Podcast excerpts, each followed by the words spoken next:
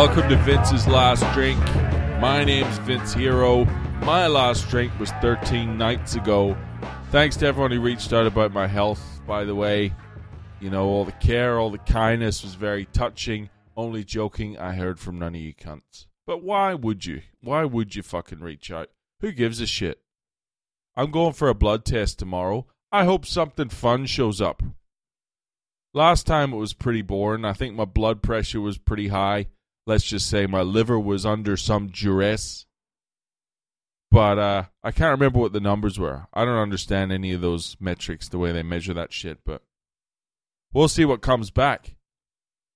Um, maybe I'll get the fucking doctor on the on the report on the podcast. He can be the first the first guest. Speaking of high blood pressure, a millennial winked at me today. And before you get carried away, it wasn't a girl. It was an overly confident 20 year old male. I was waiting to use the, the water thing at the gym. And he turned around and he did the, all right, champ, wink. Like I was his fucking nephew.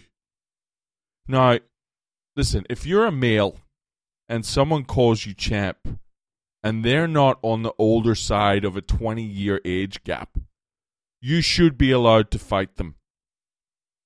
I remember going to get my phone fixed once, and the kid called me champ, literally at the end of every sentence.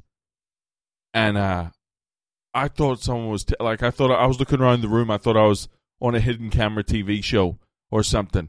Like, I don't know where you come from, where that's tolerated or, or normal. What world?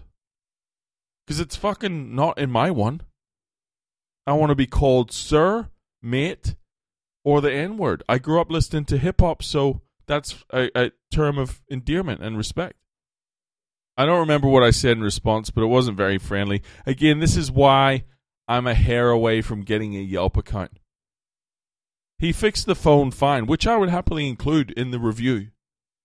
But the reader also deserves to know that the kid in customer service who handed me my phone that was fixed made me want to hit him in the eye with it.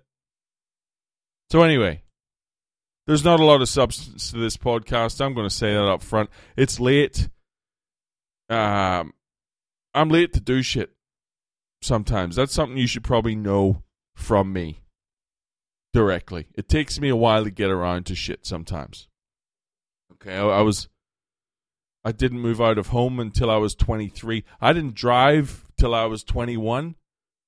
I didn't stop breastfeeding till I was 15. I'm a little slow sometimes. I'm a little slow. So I thank you for those who have, have listened this far in. This is a process, okay? Parts of it are going to suck, but we stay the course. We stay the fucking course. And some of you, some of you out there shouldn't be judging anyway. Something tells me some of you have a few skeletons back there somewhere in your own closet and it might look fine on the surface. But we know, you know, what happened. You made all the right decisions early, didn't you? You studied, you got a good job, you got married, you had kids. But that house of cards is looking a little shaky, isn't it? And that's why you judge others. You're not judging them, really. You're just trying to keep that evil inside you from surfacing. We all know. It's just a matter of time before you, you can't keep that lid on any longer. When's it going to be? Hmm? Office party, maybe. Who knows? But you got a little power now, you see. Got a little money. Girls look at you differently to back when you were in high school when you shacked up with the first girl that would ever bang you. Hey, that receptionist said you looked smart the other day. She notices. She sees the 15 push ups you did. She sees you went out and you matched the brown shoes with the brown belt. Go talk to her. I don't know what the fuck I'm saying here.